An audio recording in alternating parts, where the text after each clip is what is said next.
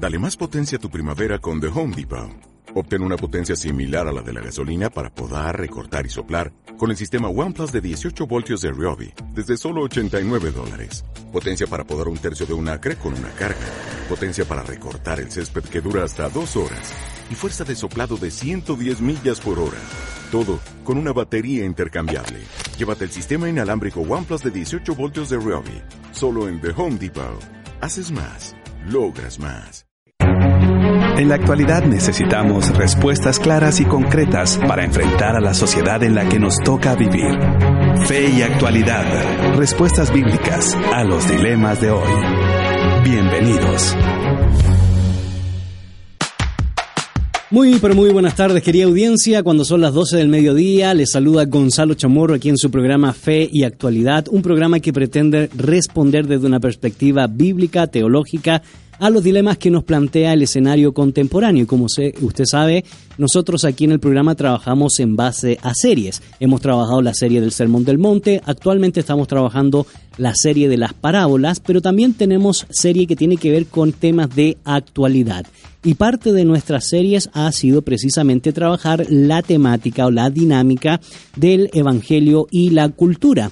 Y casualmente hoy estaremos dialogando sobre la temática fe y posmodernidad, un tema indudablemente muy actual, un tema que nos convoca a reflexionar desde la perspectiva que le hemos planteado y por supuesto intentar dar respuesta a esta era, a esta actualidad, a esta sociedad que al parecer, y lo vamos a discutir aquí en cabina, se nos presenta con una mente totalmente diferente a la moderna. Y para eso pues tenemos buenos amigos que nos acompañan jueves tras jueves para reflexionar, para dirimir, para discernir el signo de los tiempos y por supuesto para entrarle al texto bíblico, a la historia, a la reflexión y al pensamiento sobre los diferentes tópicos que trabajamos aquí en su programa de Fe y Actualidad. Y para mí es un honor y un placer siempre presentar a mi querido amigo Pablo Branch.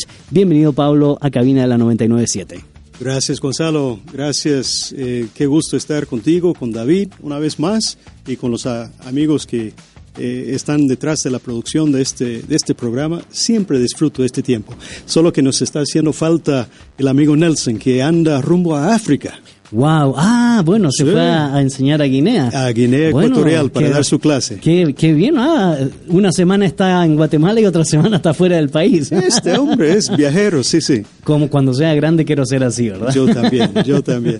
Y también, bueno, otro no menos viajero, ¿verdad? Que constantemente está haciendo viajes. Y lo interesante es que para indudablemente compartir todo lo que el Señor nos ha dado la posibilidad de conocer a nuestro querido amigo Don David Suazo. Don David, bienvenido a este su programa Fe y Actualidad y por supuesto un tema que promete. Claro, González, te, eh, Gonzalo, ya estoy yo confundiéndome aquí. Te voy a hacer una, una queja de, de, de pública, hoy, pública de oyentes que me han que me han dicho, ¿por qué solo Gonzalo le dice Don David? Ah, nadie más le dice así, me dice. Este, bueno, creo que Nelson también a veces. Pero eh, yo les explico ya por qué y todo, y es que sí, Gonzalo tiene la edad de, de algunos de mis hijos, realmente. Entonces eh, hay una diferencia de edad eh, eh, considerable ahí, pero me puede seguir diciendo Don David, sí, te doy permiso. Está bien. Saludos, querida audiencia, que nos escuchan y que nos ven también por, por Facebook, Facebook Live. Eh, este tema de veras... Este tema no va a ser suficiente, te cuento, Gonzalo. Indudablemente. No va a ser suficiente. Solo vamos a picar el avispero. ¿Sabe por qué? Porque vamos a hablar de posmodernidad y ni siquiera hemos hablado de modernidad. Ya eso nos puede eh, llevar ya, unos, eh, unos siete programas. Pero bueno, intentaremos eh, sacar alguna, claro, algunas y conclusiones. Parte del, del propósito es dejar picado a la, a la gente para que cuando regresemos alguna otra vez, ahí estén.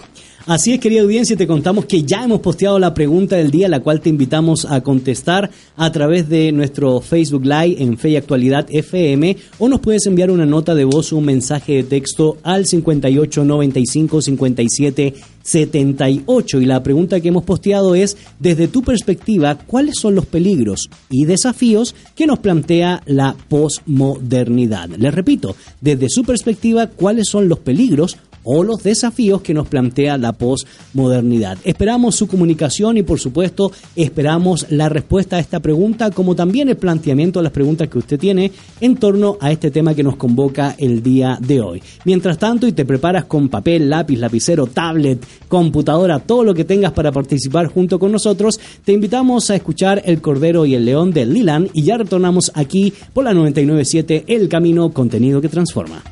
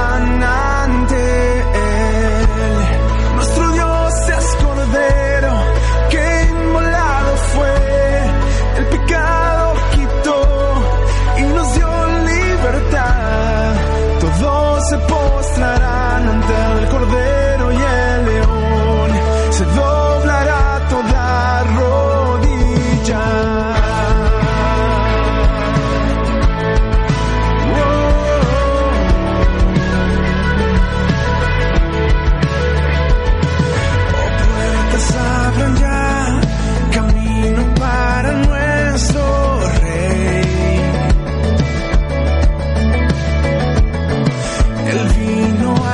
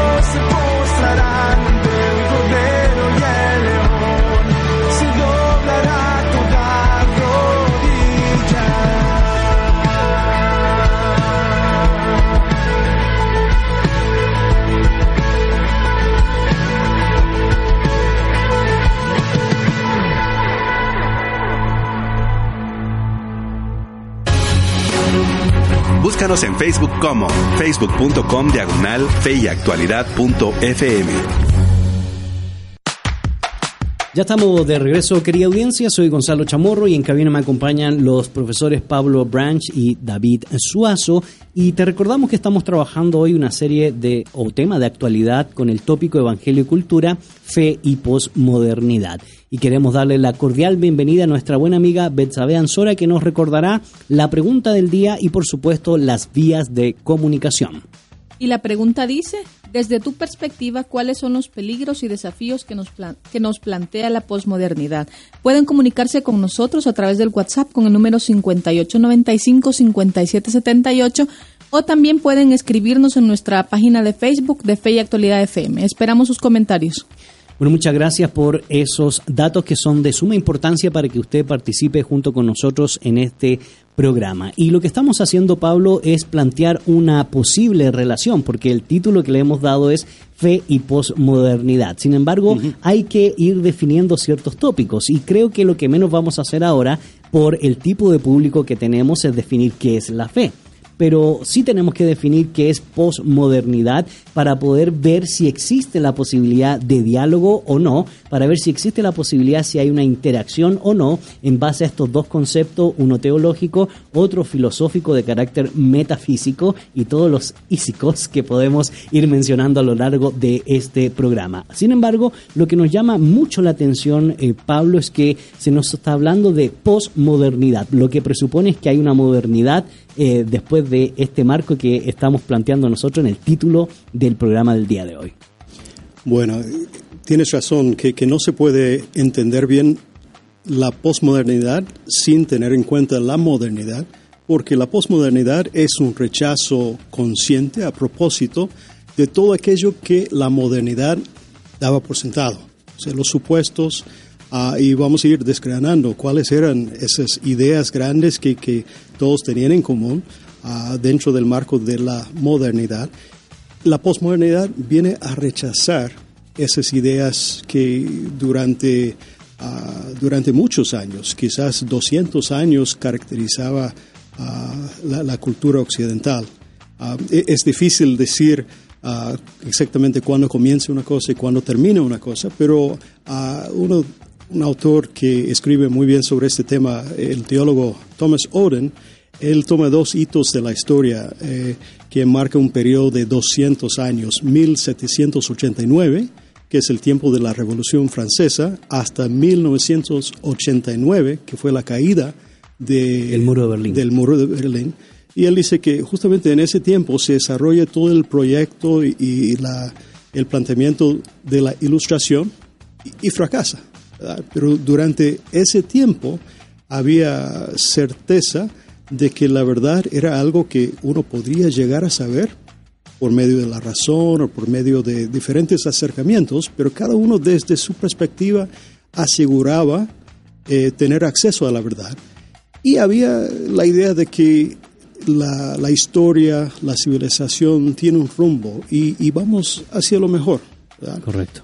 Eh, la posmodernidad y el pensamiento posmoderno viene justamente a, a rechazar esa certeza, viene a rechazar eh, estos... Eh... El fracaso del discurso de la modernidad, en cierto sentido, Pablo. Sí, sí, porque cada ideología, cada religión, eh, los científicos, los filósofos, o sea, desde todas las disciplinas, había diferencias de opinión sobre cómo es que podemos entender, tener una idea global de la verdad, pero cada uno aseguraba poder llegar a esa certeza, ¿verdad? Correcto. Y la, el pensamiento posmoderno eh, rechaza esos grandes relatos y dice que eso no existe, no sirve. Correcto. Y lo llama mucho la atención porque, don David, lo que dice Pablo es cierto, se han dado muchas posibles interpretaciones respecto al tema de el inicio de la posmodernidad, muchos lo sitúan en los años ochenta, otros autores como Jean-François Lyotard, que promueve el título en un libro que se conoce como La condición posmoderna, lo va a situar casi terminando la Segunda Guerra Mundial e inicios de la Guerra Fría, como ese cambio paradigmático del fracaso de la modernidad. Y por eso planteamos, don David, que para hablar de posmodernidad, pues tenemos que entender el tema de la modernidad. Y uno de los lineamientos que eh, se centraron o se desarrollaron Christian en la época de la modernidad eran temas como el éxito por medio de la razón por sí sola y el progreso económico, entendiendo que para lograr eso se requería de la autonomía del ser humano. Por lo tanto, todas aquellas ideas dogmáticas que reprimieran al ser humano, pues realmente era un impedimento para el desarrollo de sí mismo. Y ahí vienen autores como Immanuel Kant, Hegel o Federico Nietzsche, que hablaba que inclusive la moral de los cristianos es una moral de débiles, que no, no pueden cambiar eh, la sociedad y no pueden crear una auténtica libertad. Por lo tanto, la modernidad es un espacio de progreso, de razón, de racionalismo, de secularización eh, anticlerical, que planteaba el orden de la naturaleza por medio de la razón sola, sin un sentido de trascendencia o de dependencia en lo divino. Podríamos eh, decirlo, y de hecho podríamos ir más atrás y hablar un poco de premodernidad. Correcto. Eh, lo, lo, los periodos previos a, a esta época de la que estamos hablando. Y, y para ponerlo de manera más sencilla y, y algo breve, eh, si uno piensa en la premodernidad, uno pensaría que la autoridad descansa en algo externo al ser humano, eh, un ser divino, mm. eh, una revelación, un, un, un escrito. En el mundo cristiano sería las escrituras, sería Dios, eh, y, y la verdad está ahí. Cuando pasamos a la modernidad hay una especie de liberación, un, una autonomía, como ha mencionado Gonzalo, y, y entonces ya la autoridad eh, ya no está afuera, sino está adentro. Es, pasa adentro del ser humano y es su razón, eh, y, y, y diríamos en la premodernidad el personaje principal sería el, el ministro, el sacerdote, el pastor, el que habla eh, en representación de Dios. En la modernidad el personaje principal sería el científico, ¿sí? eh, filósofo, científico en realidad, eh, en donde la, la verdad es lo que la ciencia dice y lo que la razón va diciendo. Y luego sal, saltamos al, al mundo postmoderno y cambia todo eso, ¿no? Sí. Eh, y hoy, eh, en realidad, el, el, el protagonista del mundo de hoy es, es como el, el actor, ¿no? Eh, el entertainer, ¿no? El, el, el mundo del entretenimiento eh, eh, y la, la verdad se diluye. Eh, y entonces el, el, el juego de las ideas, porque todo viene de un juego de ideas y lleva tiempo. Es cierto lo que dice Lyotard, este filósofo, que las ideas posmodernas eh, van surgiendo después de la Segunda Guerra Mundial, eh, allá alrededor de los años cincuenta del siglo pasado. Correcto. Eh, pero va llevando décadas hasta que esas ideas, que serían posmodernismo, esas ideas eh, Se, se hacen, plasman. Se, se hacen carne y hueso, ¿no? Claro. Eh, en el y, arte. Y, y ya este, van apareciendo. Los artistas son transmisores, canales entre el mundo intelectual de los filósofos y el mundo de la gente, el mundo real. Y eso viene ya más tarde, viene décadas después. Entonces podemos hablar de ideas, posmodernismo, y podemos hablar de cultura posmoderna, ya hecha... hecha realidad, hecha institución, hecha gente en, en, en actividades, en, y eso ya viene prácticamente a finales de la década de los ochenta, como decía eh, Oden. Pablo, y, y Pablo, y eso es cierto, don David, a mí me llama mucho la atención y lo que usted dice realmente nos ayuda a comprender cómo fue un proceso evolutivo de varios acontecimientos. El fin de la guerra, el hombre llega a la luna, la concepción que popularizó, por ejemplo, Marshall McLuhan con el concepto de aldea global o globalización, el marco de la economía va cambiando, sí. eh, por supuesto eh, se mantienen tensiones o polarizaciones eh, entre el mundo dividido, ¿verdad?, en Rusia y Estados Unidos, el problema de, de la guerra y un montón de eventos y situaciones, tanto científicas, sociales, culturales, artísticas, que nos van llevando ya no solo a una idea, sino a un cambio cultural, que es el cambio de paradigma que nosotros hablamos o exponemos cuando hablamos de las diferentes edades que se dan a lo largo de la historia, Pablo. Sí, y, y cabe mencionar que cuando nosotros hablamos de distinciones entre la premodernidad, la modernidad y la posmodernidad, eh, no, no son cambios bruscos y, y tajantes, eh, y tampoco eh, son trans, transiciones, eh, mejor dicho, son transiciones disparejos. Porque, por ejemplo... Coexisten. Coexisten. Aquí, aquí en Guatemala, eh, en una en un mismo país, en un mismo pueblo, en una misma familia, y todavía, a veces en una misma algunos persona. Algunos siguen siendo premodernos, ¿eh? Premodernos, modernos, modernos y, y posmodernos. Así es. Y, y así, así pasa alrededor del mundo. Uh, pero justamente a través de la globa, globalización, los medios masivos, hay, hay aspectos de la cultura posmoderna que se han eh, vuelto comunes en muchas partes del mundo. Hay, hay aspectos de la cultura global que se han vuelto más homogéneos por eh, los efectos, las fuerzas diversas de la globalización. Uh, y entonces mucho de lo que el, pos, eh, el pensamiento posmoderno presupone, uh, cuando nosotros hablamos de, del pensamiento posmoderno no, o de la posmodernidad, no estamos observando esto desde la vereda enfrente como que fuera una cosa ajena a nosotros, sino que nosotros ya estamos empapados en eso. Correcto. Y a veces ser, sin darnos cuenta. Sin darnos Así cuenta, es. Claro. Y, y muchas veces uh, nosotros damos por sentado de manera acrítica lo que la cultura posmoderna ha, ha dado por sentado. Y por lo tanto, don David, para nuestra audiencia y en palabras pues sencillas, ¿cómo podríamos entonces definir, antes de dar diferentes características eh, la, de la posmodernidad, cómo podemos definir este cambio de, de paradigma que tanto Pablo como usted han eh, desarrollado muy bien en, en esta antítesis, ¿verdad?, de, de la posmodernidad, y han mencionado, ¿verdad?, que no solo tiene que ver con eh, una rama del arte, sino la cultura en general? Eh, bueno, algunos dicen que es imposible definir la posmodernidad porque su propia naturaleza es difusa, es decir, es, es, no, no se logra eh, agarrar todavía, pero de hecho un, un filósofo eh, dio otro nombre para posmodernidad, le llamó modernidad líquida, eh, hablando de algo que puede tomar cualquier forma y que es difícil, difícil agarrarlo. Eh, pero hay eh, algunas formas de, de, de entenderlo. Uno puede verlo desde dos perspectivas, eh, una puramente histórica, eh, que la, la posmodernidad es un periodo de tiempo que viene a partir de finales del siglo veinte y, y, y es lo que, lo que tenemos. Como la modernidad fue un periodo de tiempo de unos doscientos años, como la Edad Media, digamos, es un periodo de tiempo. Eh, entonces uno puede, puede, puede verlo así, simplemente. Estamos en la posmodernidad, es, es decir, estamos en esta época. Uh-huh. Pero otra manera de verlo, eh, la modernidad este, no sería más, más, sería más allá que la época. Eh, es, es, una, es una nueva cultura, una nueva cultura que eh, refleja las ideas de ese posmodernismo representado por intelectuales europeos principalmente y norteamericanos. Es, es una cultura creada a partir de estas ideas filosóficas eh, en el mundo occidental, Europa, Norteamérica y los países eh, en otros lados que representan ese mundo occidental.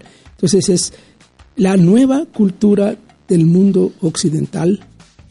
Eh, no es un cambio generacional, porque cambios generacionales hay siempre. Correcto. Eh, Pero es, sí, es podríamos de- exacto. sí podríamos decir que es posible hablar de una actitud de rechazo como un elemento que define la posmodernidad, refiriéndome a lo que ya hemos mencionado, ¿verdad?, de la modernidad misma. Es decir, rechazando los paradigmas, las ideas de la modernidad. Bueno, ahí ya damos unas características de la posmodernidad. Una de esas características yo le llamo, oh, bueno, no yo, varios autores le llaman, y este autor que estoy eh, refiriéndome, que es eh, Zygmunt Bauman, eh, un autor muy, muy popular en este tema. Él habla de los, los desencantos mm. de la posmodernidad. Desencantos no es simplemente rechazo, porque lo es, pero es, es, es un, una forma en que las nuevas generaciones se han desencantado de la modernidad y todo lo que significa la modernidad. El tema de la verdad, el tema de la institución, el tema de, de, de, de, de la, del, del dogma o, o el tema de la autoridad, este, de, el tema de, de la organización social. Es, es un desencanto porque el tema de la iglesia misma. Ahí entra la iglesia.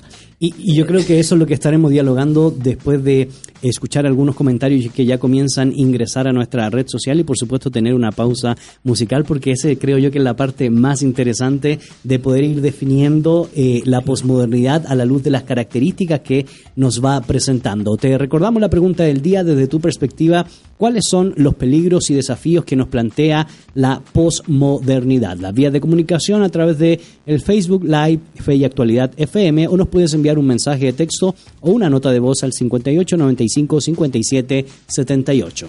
Tenemos ya varios comentarios y algunos nos dicen: buenos días amigos, definitivamente uno de los inconvenientes que se nos presenta en el posmodernismo es el relativismo moral y en otros ámbitos dependientes de los estilos de vida que las personas llevan actualmente.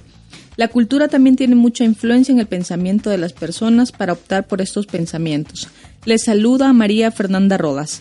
También eh, Sonia Rodas nos dice: saludos queridos profesores, doy muchas gracias al Señor por su ministerio, ustedes son de bendición, oro por ustedes, gracias. Muchas gracias. Muchas gracias. Dina Alvarado nos comenta: buena tarde maestros, lista y dispuesta a seguir aprendiendo, saluditos en cabina. Y Rob Poe nos dice: sí don David, pique el avispero, porque el posmoderni- el posmodernismo nos está influyendo mucho y muchas veces ni nos damos cuenta, saludos a los tres. Y también antes nos había respondido a la pregunta del día y ella responde: quizás uno de los peligros que trae la posmodernidad es la deconstrucción y la pérdida de la verdad objetiva. Mm. Y uno de los desafíos, entre muchos, es que la iglesia pueda mantenerse en una hermenéutica pegada al texto bíblico. Wow, vaya, bueno, wow. Hoy mira, sí nos están poniendo alta la vara, está, ¿verdad? Sí, parece que hasta despiertos. De, ¿eh? Jacques Derrida nos están invitando a hablar sobre el deconstruccionismo. Pensa, pensaban, Me pensábamos que la audiencia no sabía del asunto y ya ahora ve. Resulta que nos están enseñando. Entonces mejor, si, bueno. que, si quieren traigo la guitarra y nos ponemos a cantar. no, no, qué broma. bueno, qué sí. bueno, alegre a- se pone. Agradecemos por todos esos comentarios y eso esperamos, que nuestra comunidad virtual eh, siga creciendo en conocimiento, pero también ese conocimiento nos lleve a poder discernir el signo de los tiempos y tarde o temprano nosotros podamos plantear las preguntas en la cultura en la cual nos toca eh, vivir. Y mientras sigue respondiendo a la pregunta eh, del día de hoy, te invitamos a escuchar En tu nombre de Bani Muñoz y ya retornamos aquí por la noventa y nueve punto siete El Camino, contenido que transforma.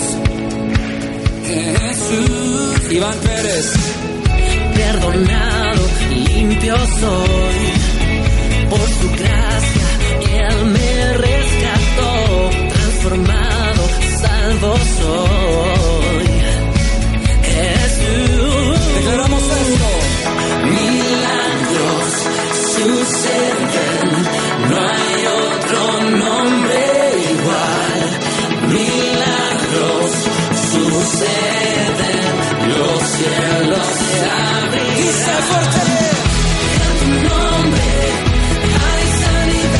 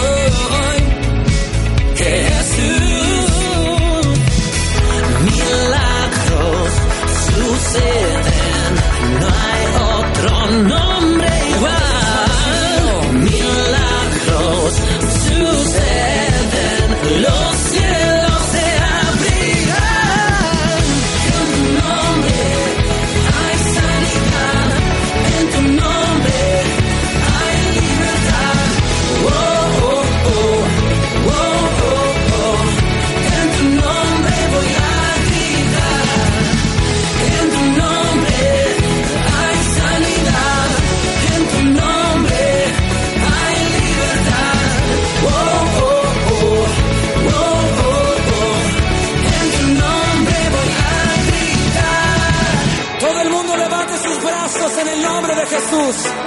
En el nombre de Jesús declaramos sanidad. En el nombre de Jesús declaramos victoria. En el nombre de Jesús declaramos milagros. Alguien que lo cree, levante un grito de júbilo.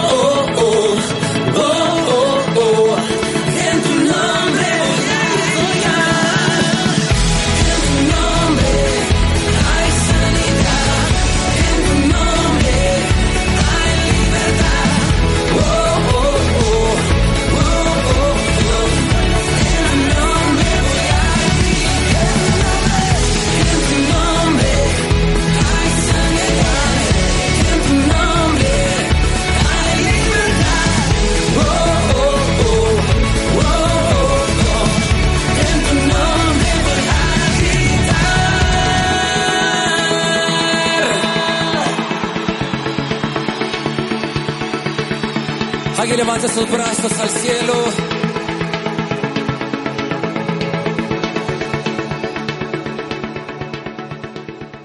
Comentarios, dudas, cincuenta y ocho noventa y cinco, cincuenta y siete setenta y ocho, el WhatsApp de noventa y nueve siete F M. Ya estamos de regreso, querida audiencia. Soy Gonzalo Chamorro en cabina. Comparten conmigo los profesores Pablo Branch, David Suazo y, por supuesto, estamos muy contentos y agradecidos de toda la producción con nuestros buenos amigos Amir Tejada, Betsabé Anzora y los controles, nuestro excelente y queridísimo partner Jefferson, que nos bendice jueves tras jueves aquí en el programa de Fe y Actualidad. Te recordamos que estamos trabajando el tema Evangelio y Cultura con el tópico Fe y Posmodernidad.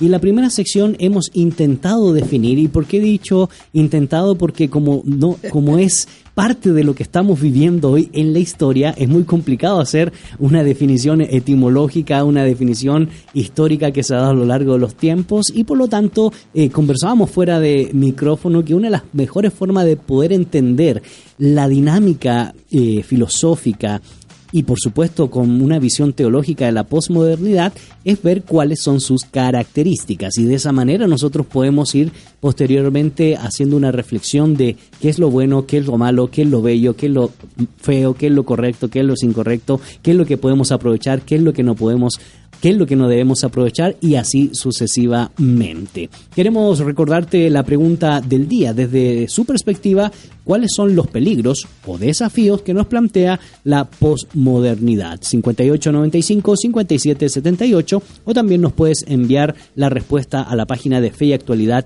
F M en Facebook. Dina Alvarado nos dice: yo ya estoy lista esperando sus enseñanzas para este lindo jueves.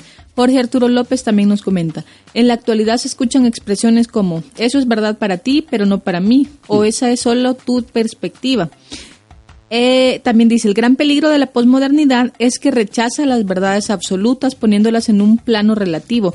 Eso lo podemos ver inclusive en la iglesia cuando algunos cristianos dicen: tú interpretas la Biblia así, pero yo lo veo de otra manera. Cada uno con su visión. Todo parece que el posmodernismo pone la Biblia en un segundo o hasta un tercer plano. Saludos, maestro. También nos dicen en WhatsApp: buenas tardes, les saludo con mucho aprecio. Por razones de trabajo no les había podido escuchar.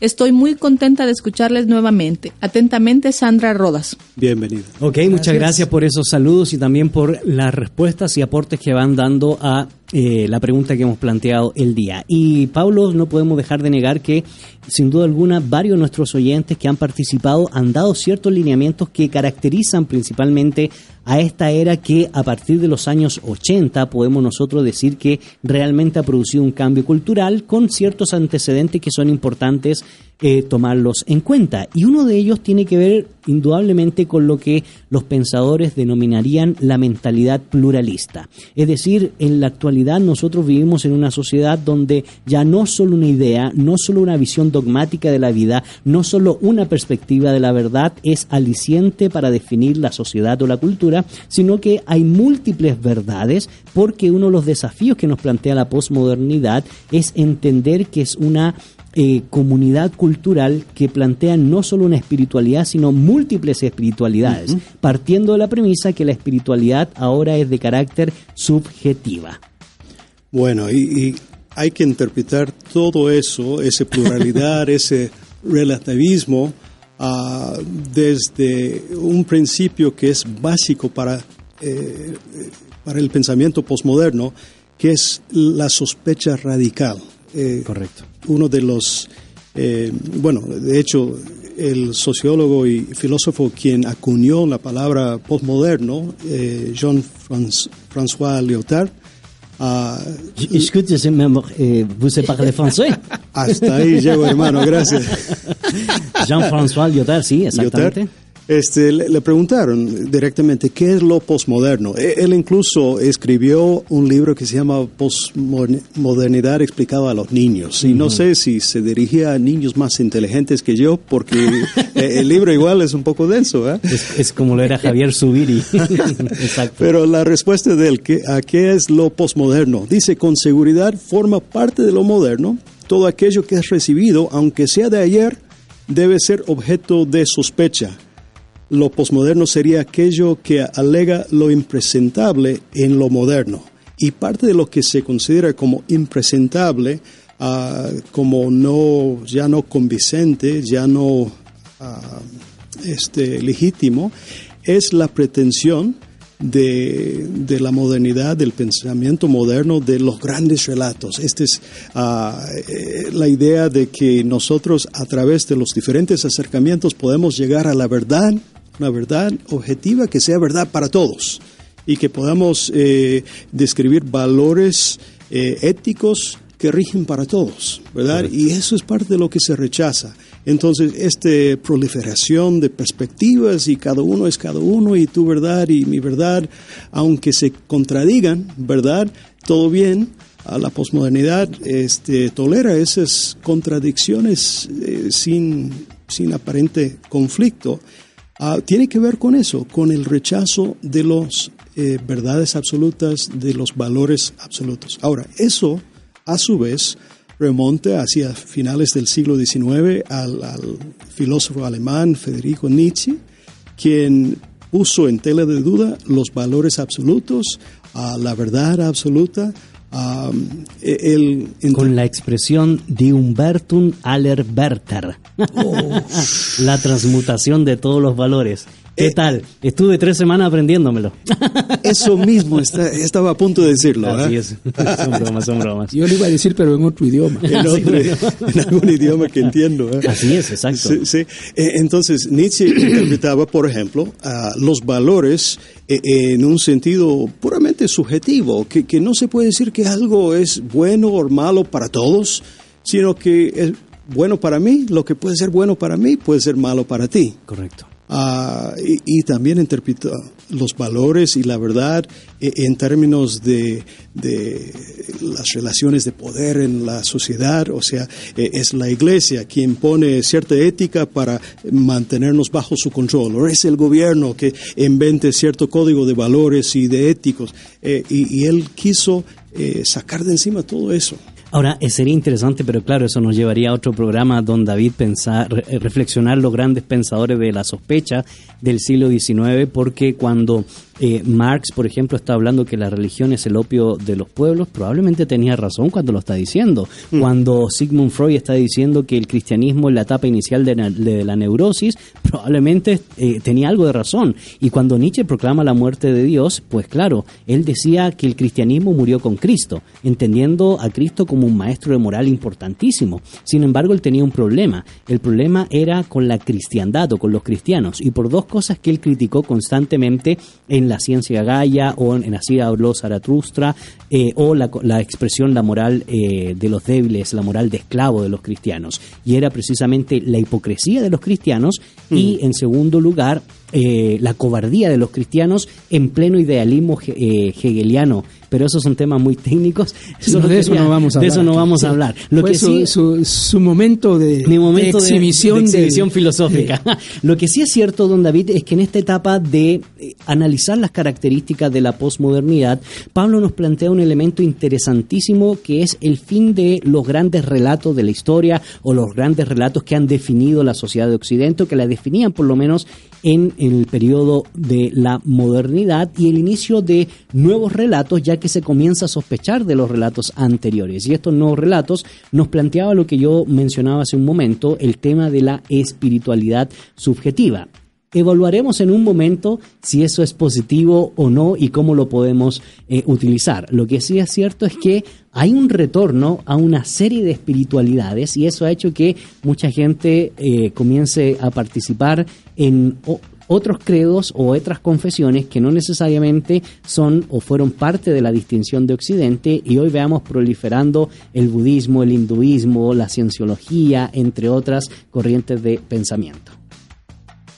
Eh, bueno, me la pusiste un poco complicada, pero antes de eso quiero, quiero hablar de, de tal vez como, como un paso previo para tratar de, de relacionarnos con esta realidad nueva que estamos viviendo.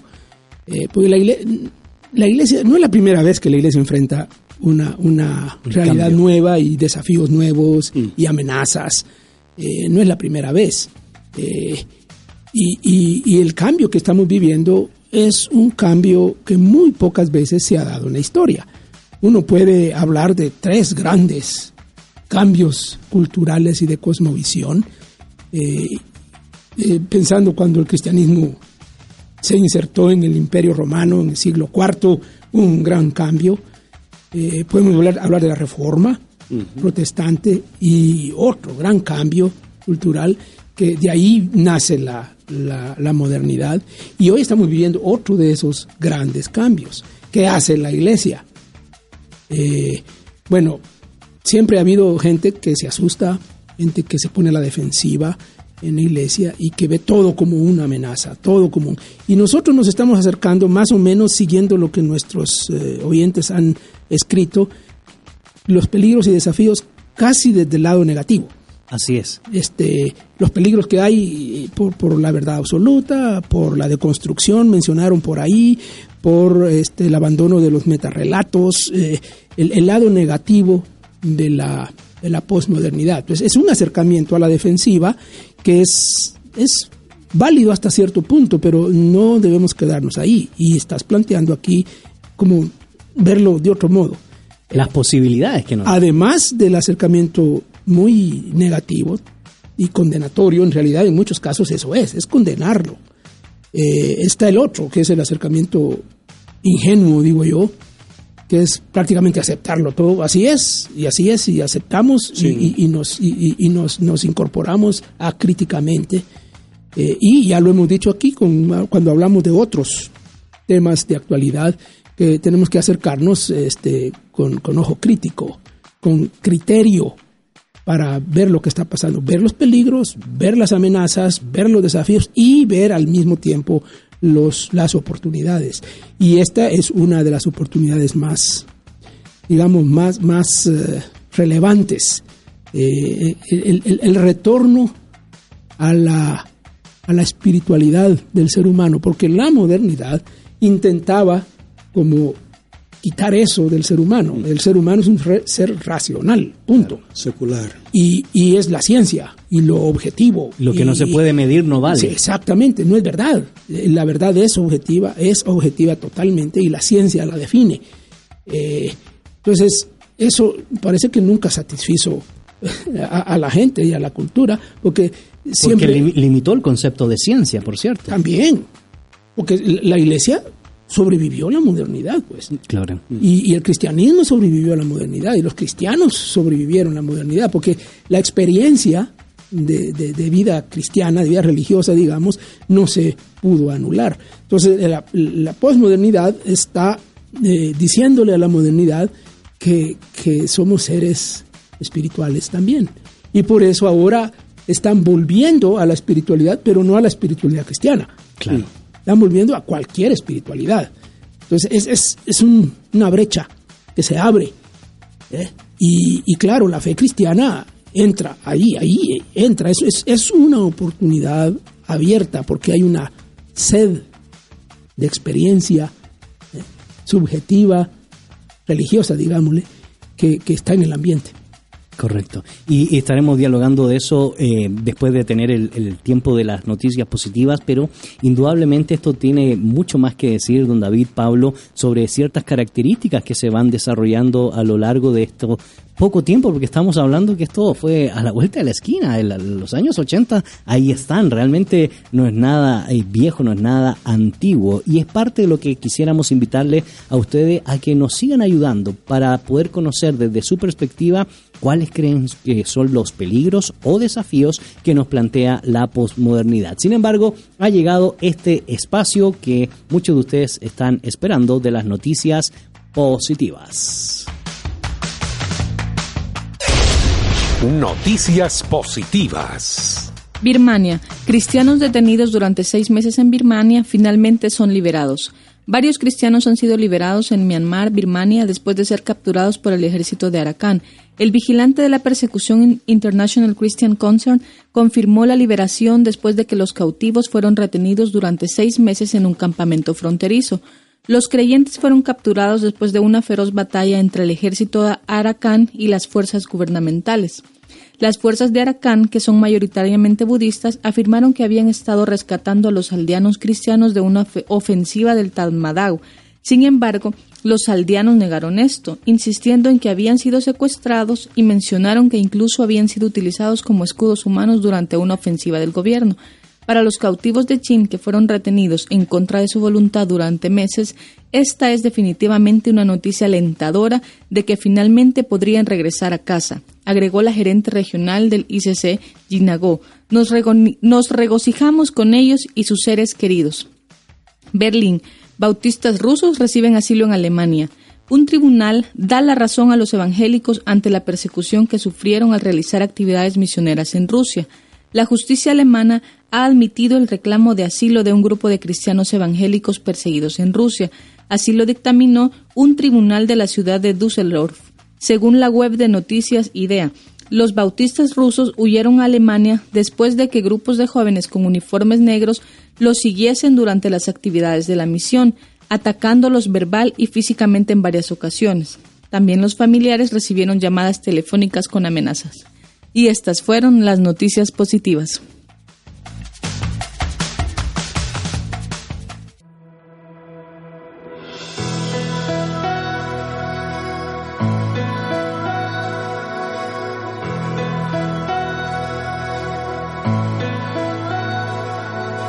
El dolor me convenció que no hay mañana, que la vida no es más que una batalla que perderé.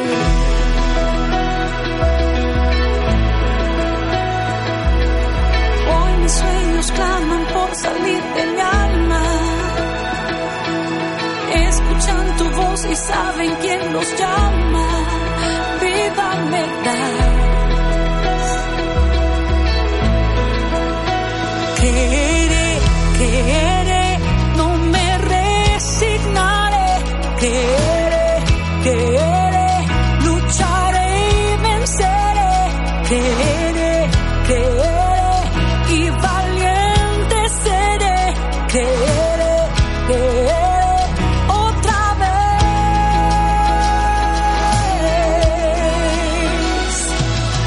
Tu amor resucitó mis esperanzas.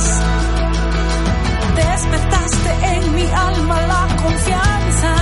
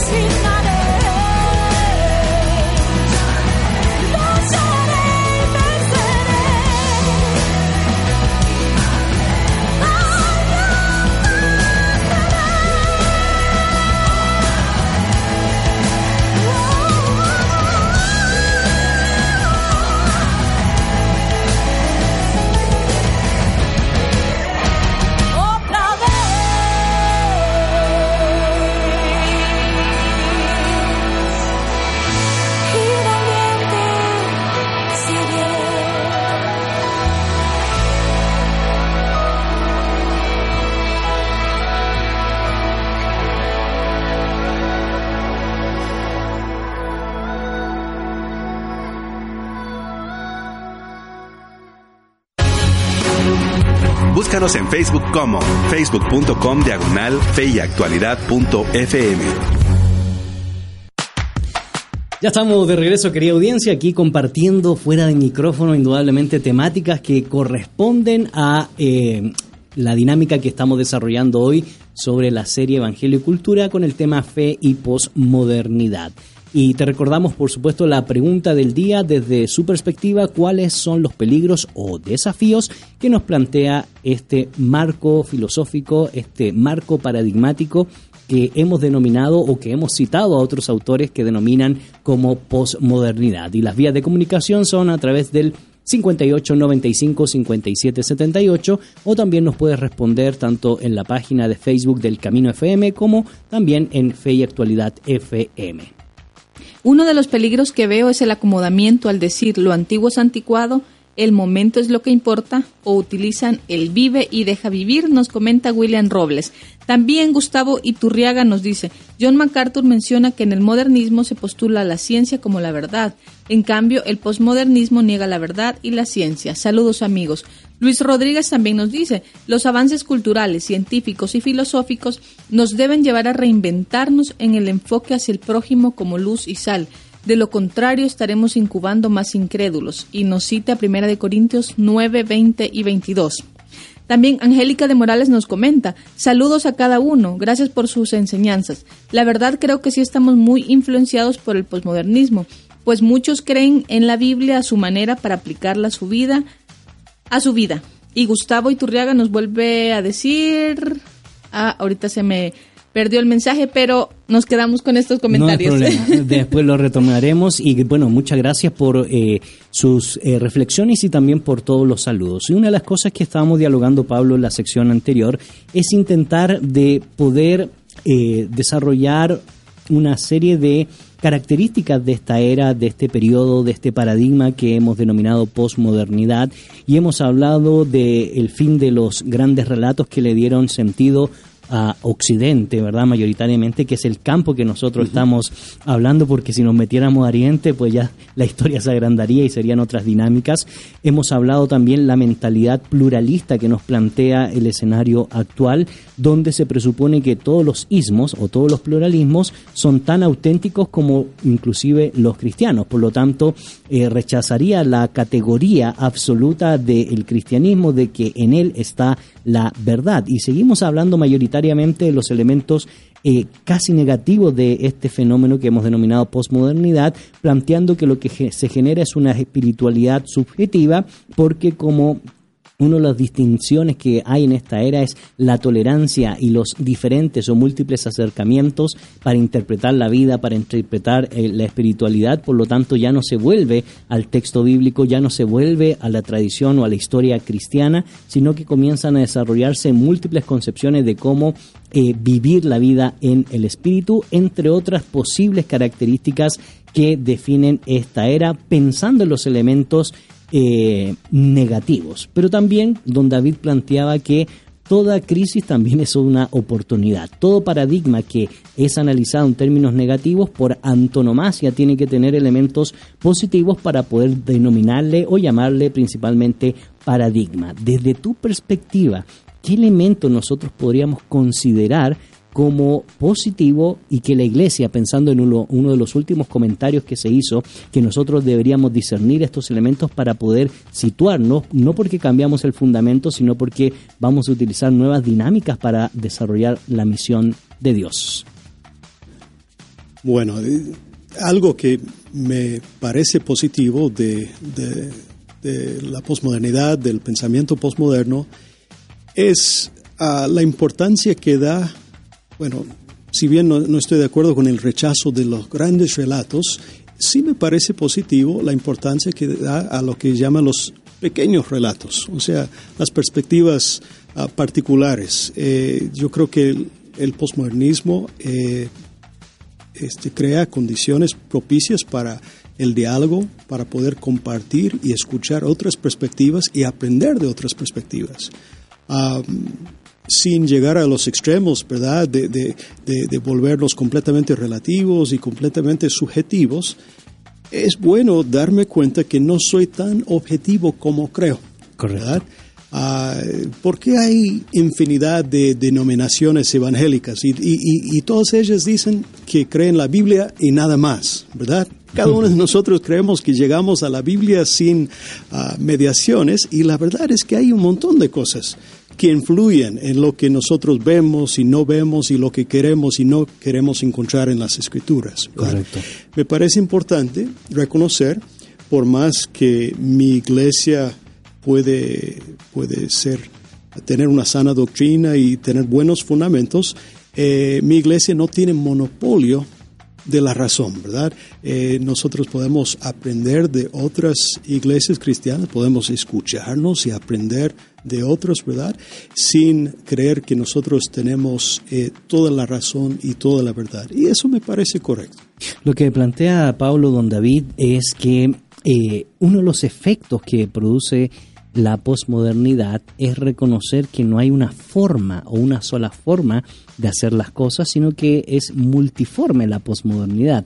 Y pensando en el plano estético, ¿verdad? Y sin dejar de relacionarnos con nuestra vida cristiana, con nuestra vida eh, litúrgica, con nuestra vida de poder expresar el evangelio eh, y trabajar en pro de la misión de Dios, una de las cosas que nos plantea la mentalidad posmoderna, el paradigma posmoderno, es que podemos considerar otras dinámicas para poder representar, expresar Eh, o manifestar el Evangelio de Jesucristo sin que sea considerado algo herético, como hubiera sido en una etapa premoderna, una etapa clásica, una etapa inclusive moderna.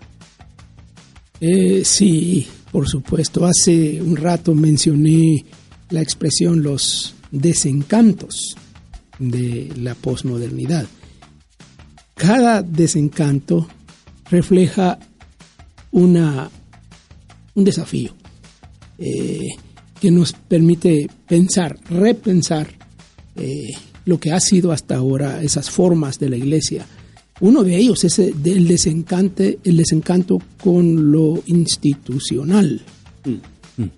Pensando en, en, bueno, en, en todo, en gobierno, en escuela, en empresa, pero pensando en iglesia en particular, la iglesia institucionalizada. Eh, uno oye decir en... en, en círculos cristianos, eh, incluso en círculos cristianos evangélicos, perdón, a una generación joven, adultos jóvenes, que están diciendo, no quieren negar su fe, pero no se identifican con la iglesia. Cristo sí, iglesia no. Eh, alguien dijo, tenemos que reinventarnos. Y yo creo que la forma institucionalizada de la iglesia, que es heredada desde tiempos de la Reforma, bueno, desde antes, pero en el mundo protestante, en tiempos de la Reforma, en tiempos de la modernidad, eh, y yo digo que está desgastado. Correcto. Que ese modelo está desgastado y que hay la oportunidad de otra forma. Es posible ser iglesia de otra forma, correcto, distinta a lo que hemos sido hasta ahora. De hecho, no solo se habla de fin de los grandes relatos, sino también del fin del denominacionalismo. Claro, es, es, es una forma de organización eclesiástica que está desgastada. Yo, yo, yo sí. digo, está desgastada y, y, y, y habrá que repensarlo.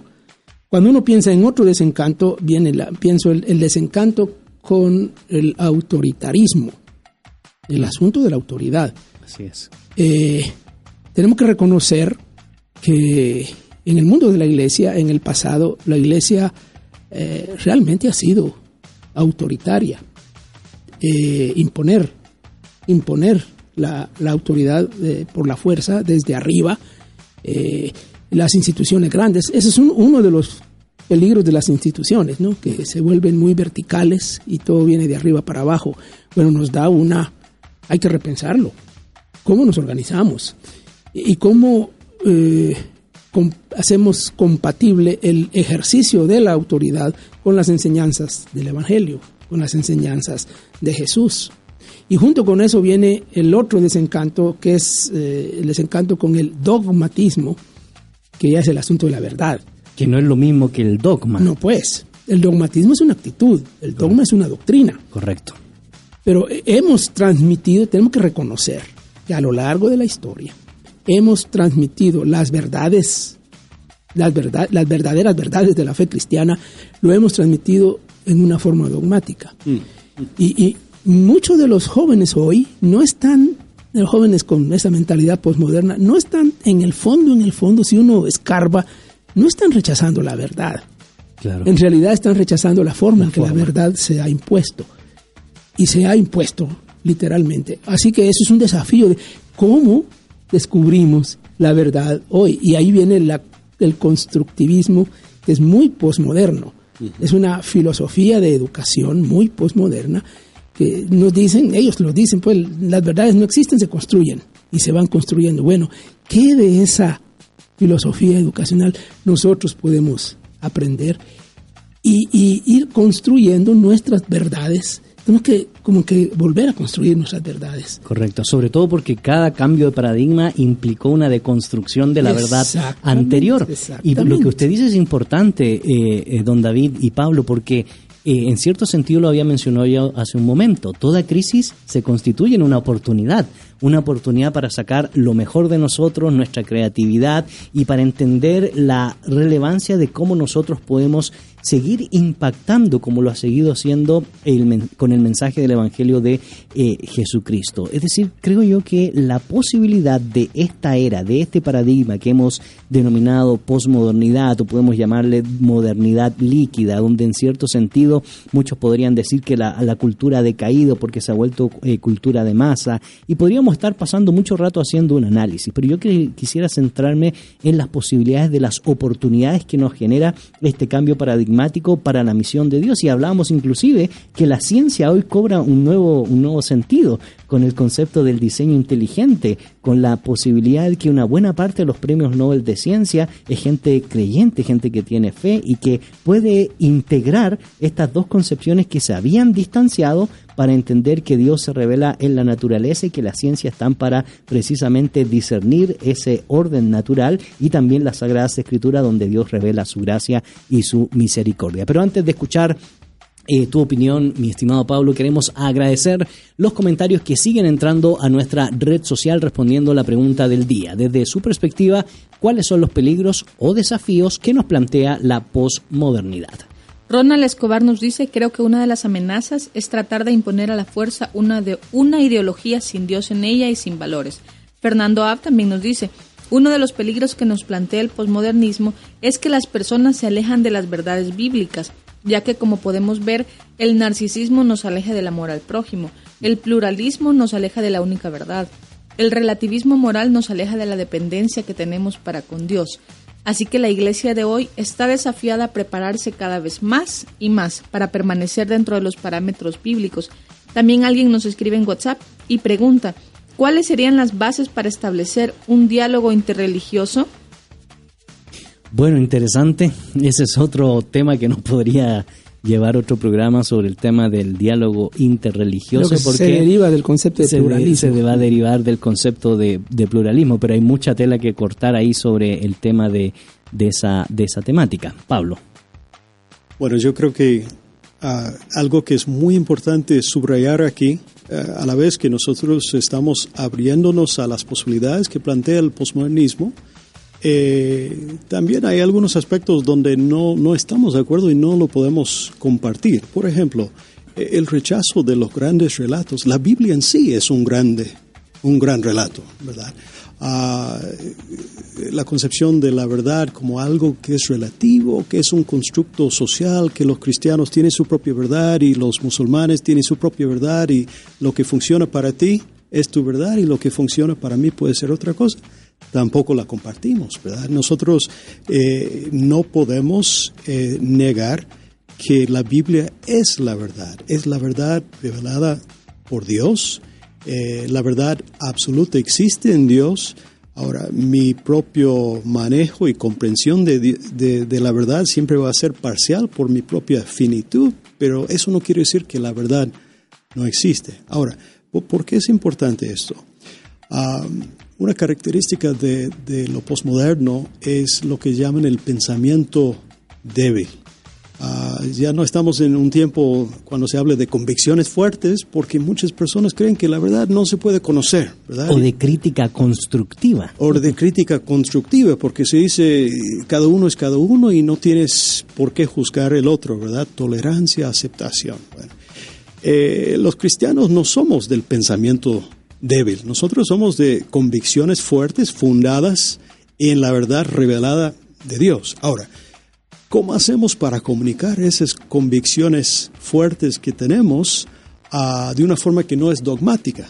Nosotros hemos estado muy acostumbrados a tener un puesto de, de, de, de, de poder, de preferencia en la sociedad. Uh, hoy por hoy la Iglesia no es el referente máximo en la sociedad, sino que es uno de, de muchos referentes y muchas veces no lo más importante, ¿verdad?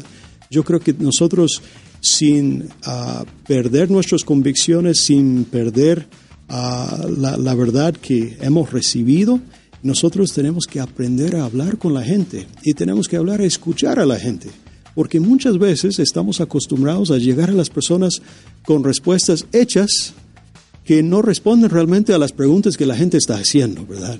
Una cosa es aprender respuestas teológicas para poder responder. Otra cosa es tener elementos para hacer teología, para dar una respuesta bíblica bien fundada a las preguntas legítimas que las personas están haciendo. Yo creo que eh, nosotros tenemos que aprender a hacer eso. No estamos muy acostumbrados al diálogo. Correcto, muchas gracias, Pablo. Una de las cosas que se me venían a la mente, don David, es, y pensando ya en ir respondiendo la, la pregunta que nos hemos planteado, los desafíos que hemos ido desarrollando Eh, también plantean un cambio de paradigma en las formas en nuestras iglesias, en nuestras comunidades de fe. Nos invita inclusive a volver a la historia del pensamiento cristiano para ver cómo han interactuado, no porque vamos a usar las mismas formas o los mismos métodos, pero saber que la, la cristiandad no solo ha reaccionado a las circunstancias, sino también ha planteado las dinámicas culturales que han distinguido el desarrollo de la sociedad de Occidente. Eh, por lo tanto, hoy vuelve a ser o seguir siendo importante temas como la apologética, pero redefinida con eh, las circunstancias en las cuales nosotros nos encontramos, y así sucesivamente. Por lo tanto, mi pregunta específica, eh, don David, y quisiera yo que en estos momentos pudiéramos comenzar a hablar al liderazgo de la Iglesia, porque si nosotros no tomamos, no pensamos ni reflexionamos teológicamente En, en la situación en la cual nos encontramos, la situación de la posmodernidad, eh, vamos a tener una generación que va a estar sufriendo y se va a complicar la existencia si nosotros no aprendemos a interactuar con esta dinámica. Bueno, históricamente la Iglesia eh, ha, ha, ha hecho cosas, ha funcionado. He hablado de esos tres grandes cambios culturales y de cosmovisión. Eh, si uno piensa en el inicio de la Iglesia, en los primeros siglos, y, y, y su relación e interacción con el, la cultura de la época, con el mundo romano, greco-romano, eh, la Iglesia al final eh, logró impactar la cultura al grado de que creó una cultura que hoy diríamos la cultura occidental judeocristiana. Eh, uno podría decir que en la Edad Media la Iglesia era, era medieval, pues. Correcto. En el sentido cultural, en el sentido de, de valores y todo. Y había errores, claro, hoy los vemos nosotros, y hubo muchos errores, pero era eh, la Iglesia de la época, la Iglesia eh, encarnada en una cultura en que ella estaba. Intentando responder, ¿verdad? No solo intentando responder, sino promoviendo una Correcto. Cultura con ciertos valores, ¿no? Llegamos a la Reforma y lo mismo, la Iglesia hace su aporte a la cultura. Eh, y, y hablamos hoy de Iglesia reformada o Iglesia protestante, es una Iglesia distinta a la Iglesia medieval. Cuando llegamos a, a la modernidad, lo mismo, sí. lo mismo. Los desafíos venían principalmente de la ciencia.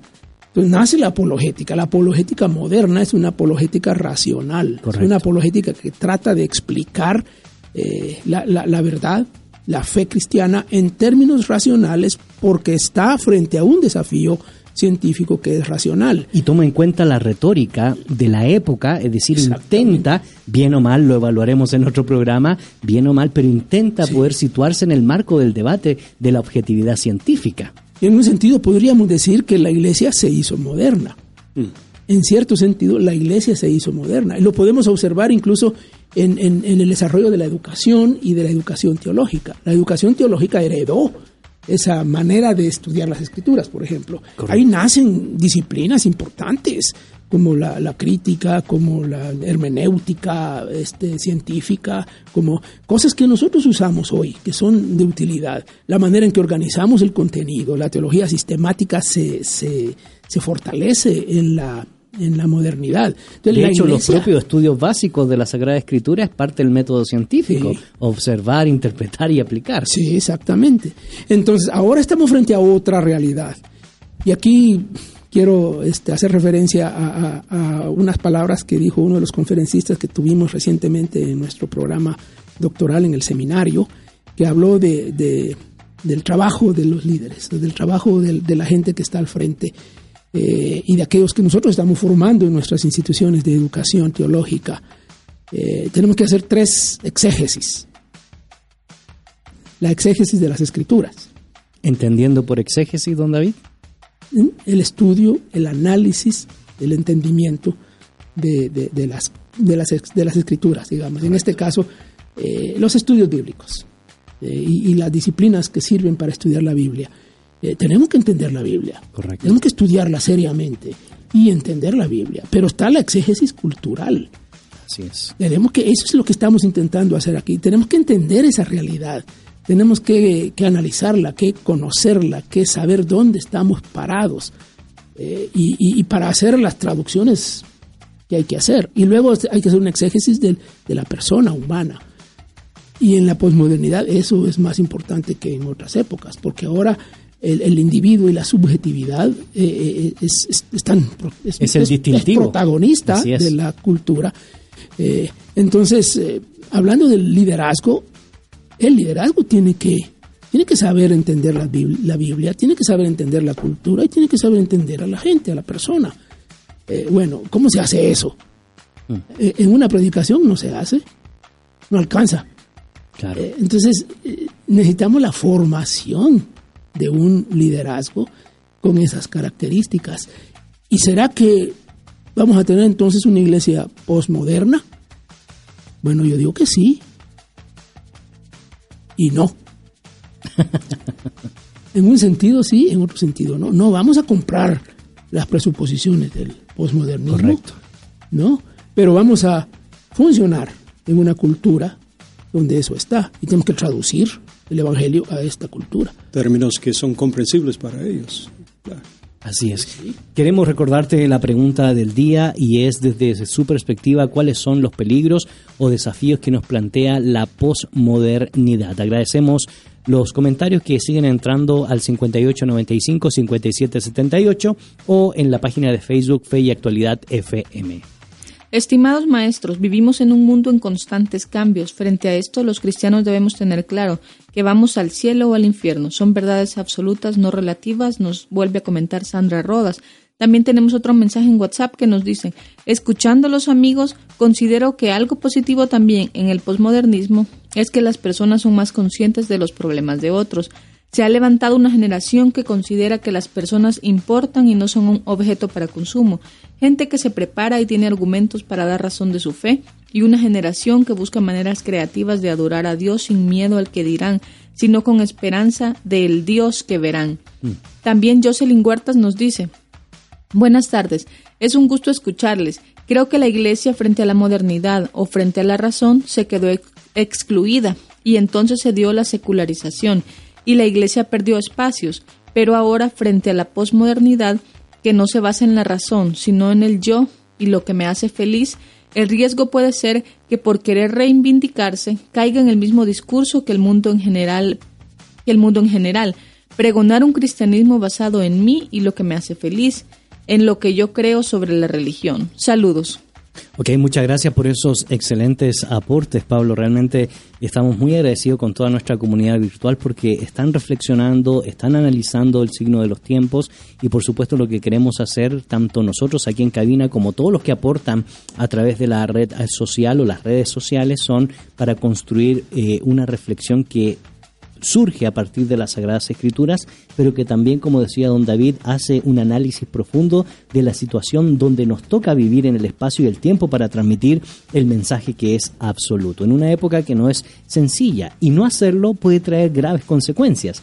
Para mí es inevitable no dejar de pensar eh, que si bien es cierto, en la época de la modernidad se ensalzó mucho los estudios críticos literarios, la razón o la racionalidad o el racionalismo era parte distintiva de las grandes escuelas de teología. Por ejemplo, tú que eres norteamericano recordarás que las grandes escuelas que habían formado ministros como Yale, Harvard, Princeton en el siglo diecinueve se convierten en entidades liberales donde presuponen el método científico para acercarse al texto. Probablemente no estemos de acuerdo con todas las conclusiones, que por cierto, hoy parte de la metodología la usamos para entender el, te- el texto en su contexto, y sin embargo fue una forma de intentar responder y seguir manteniendo actual el cristianismo. Por otro lado, la no respuesta, el encerrarse, provocó también una serie de disecciones donde se exaltó la experiencia por sobre la razón, se, se, se exaltó Eh, una vida en el espíritu sin entender quién es el espíritu en la revelación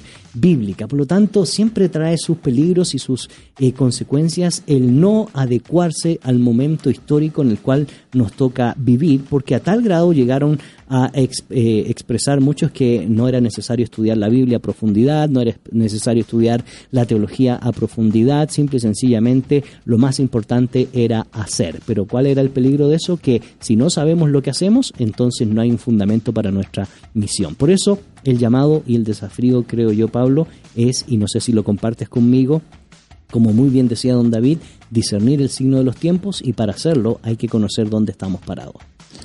Sí, estoy de acuerdo, Gonzalo. Yo creo que un punto importante aquí eh, es nosotros estamos llamados a tener una cosmovisión bíblica. Eh, eh, yo hemos hablado eh, hace unos minutos del declive de las denominaciones, y yo sé que algunas iglesias históricas, con los cambios de la cultura, de la sociedad, con uh, la reducción de su membresía, con los desafíos que, que sienten, eh, han de sentirse amenazados, enfrentados por estos cambios culturales. Uh, y, y claro, en gran medida la iglesia se había casado con los supuestos de la modernidad, pero el punto no es eh, ni casarnos con la posmodernidad, ni casarnos con Correcto. La modernidad, uh, nosotros, sino responder y promover el evangelio del reino. Tal cual, tal cual. Nosotros tenemos que eh, examinar toda cultura y retener lo bueno. Tenemos que, que dar peso cabal a lo que es bueno en la cultura, y tenemos que analizar y, y rechazar a uh, lo que va en contra de los valores eh, del reino de Dios. Um, hay algo Eh, de la subjetividad de, de estos tiempos posmodernos que yo creo que es muy importante, hablando de la apologética, hablando de cuál es el argumento que, que, que, que más fundamenta nuestro mensaje en estos días. Eh, a mí se me hace que la gente hoy por hoy, mucha gente eh, no se dejan convencer por argumentos racionales. Eh, lo que más atrae de una iglesia no es que tengan la doctrina más nítida, ¿verdad? Uh-huh. Uh, sino que el, el ser posmoderno es un tipo pragmático, está buscando algo que funciona, claro, ¿verdad? Algo que es real. Y en ese contexto... Y que responde a las preguntas más inmediatas, ¿verdad? Tal cual, tal cual. Y, y está buscando coherencia en la vida. O sea, ¿de, de, de, de, de qué me sirve que me hables de amor eh, cuando tu forma de ser eh, muestra rechazo? Eh, en ese sentido, la comunidad cristiana que, que eh, demuestra y modela otra forma de ser en el Evangelio, en Cristo, otros valores, otra manera de amarse, de perdonarse, de sobrellevarse y todo lo, lo demás, deberes recíprocos del Evangelio, pues eso habla este, volúmenes, ¿verdad? Mucho más allá del argumento este, expresado racionalmente, ¿verdad? La gente está buscando algo eh, que se ve, algo que se evidencia en la vida. Y en ese sentido, la comunidad cristiana es saludable, que de hecho vive y modela a Cristo y el Evangelio, uh, es atrayente, es atrayente y persuasivo. Correcto. Y hay dos campos que quisiera mencionar, don David, y ya el tiempo que se nos va sí, sí. Eh, yendo, eh, porque hemos, usted insistió mucho en el tema de la verdad y, y Pablo ha insistido mucho en el tema de la experiencia, y ni uno es mejor que el otro. Ambos son importantes y no podemos desechar la experiencia a costa de la verdad, ni la verdad a costa de la experiencia.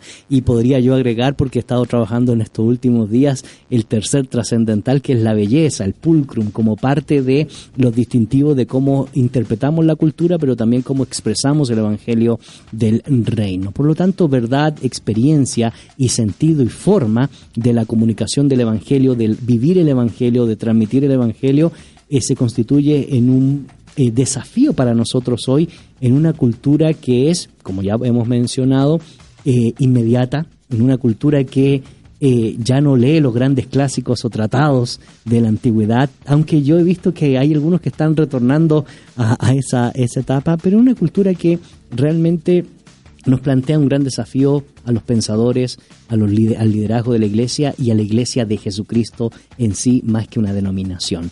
Don David, palabras finales para ir reflexionando en torno a lo que hemos planteado. ¿Es posible que la fe y la posmodernidad puedan convivir, puedan dialogar? Sí, no. ¿Cuáles son los distintivos que tenemos que tomar en cuenta y cuáles son los que tenemos que rechazar? Un concepto que se ha desarrollado eh, en el mundo cristiano desde hace algunas décadas es el tema de misión integral. Y aunque ya no se habla exactamente así ahora, yo quiero rescatar eh, el concepto de integralidad, eh, a, tratando de acercarnos a, a las Escrituras, a la verdad del Evangelio, desde todas las perspectivas, desde todos los ángulos posibles, eh, y, y ir terminando esa mentalidad dicótoma con que hemos eh, presentado la fe cristiana como un asunto privado, como un asunto puramente religioso, eh, y e, incursionar en el, en el mundo como es, integrado, todo lo demás, todos los aspectos de la vida.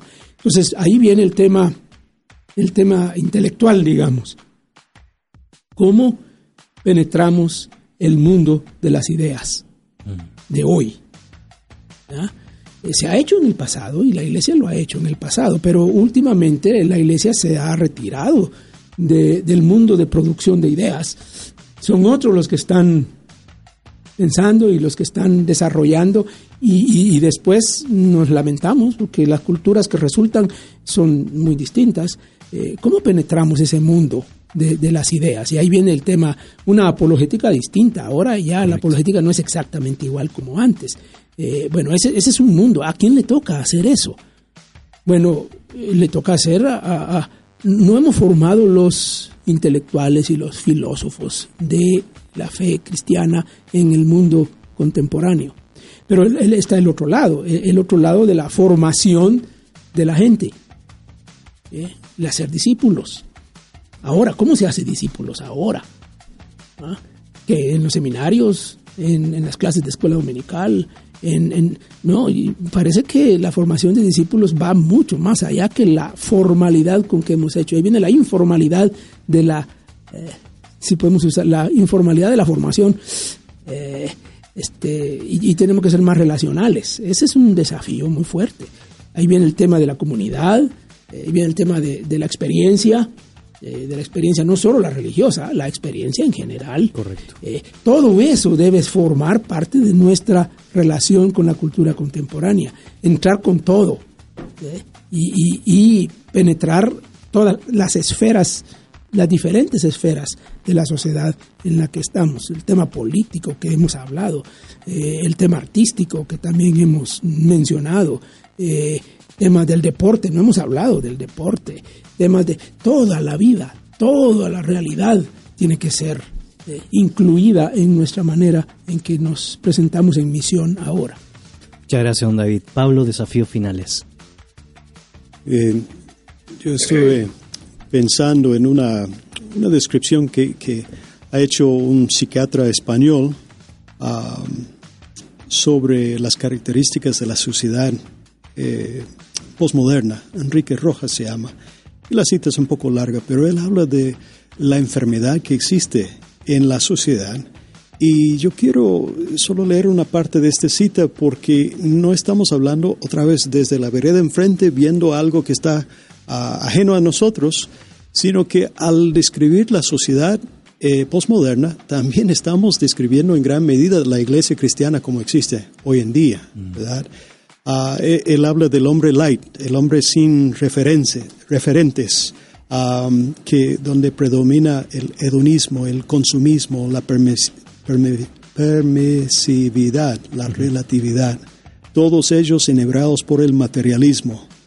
Un individuo así se parece a los denominados productos light de nuestros días, un hombre sin sustancia, sin contenido, entregado al dinero, al poder, al éxito, al gozo, ilimitados y sin restricciones. El hombre light carece de referentes, tiene un gran vacío moral y no es feliz, aun teniendo materialmente casi todo. Ahora, eso describe la sociedad que nos rodea, pero también describe aspectos que nosotros podemos identificar en nosotros mismos, en nuestras iglesias. La cuestión no es bautizar el posmodernismo y decir que todo está bien, sino este, a la luz de la palabra de Dios, examinarlo todo, retener lo bueno y aprovechar los puentes eh, redentores que el Señor nos permite para llegar a las personas con el Evangelio de vida. Excelente, Pablo, porque sigue siendo una posibilidad. Ni la mentalidad pluralista, materialista, relativista o narcisista ha podido llenar el vacío existencial que diría o plantearía Víctor Frank hace unos cuantos años atrás. Y lo único que realmente puede llenar ese vacío existencial es algo trascendente, el Evangelio de Jesucristo. En nombre de Pablo Branch, David Suazo en producción, Amir Tejada, Betsabé Anzora en los controles, nuestro buen amigo Jefferson y su servidor Gonzalo Chamorro, les deseamos un excelente día. No se desconecte de eh, Radio El Camino, cuyo contenido transforma. Bendiciones. En la actualidad necesitamos respuestas claras y concretas para enfrentar a la sociedad en la que nos toca vivir. Fe y Actualidad. Respuestas bíblicas a los dilemas de hoy. Hasta la próxima emisión. Esta es una producción de iRadios Guatemala Centroamérica.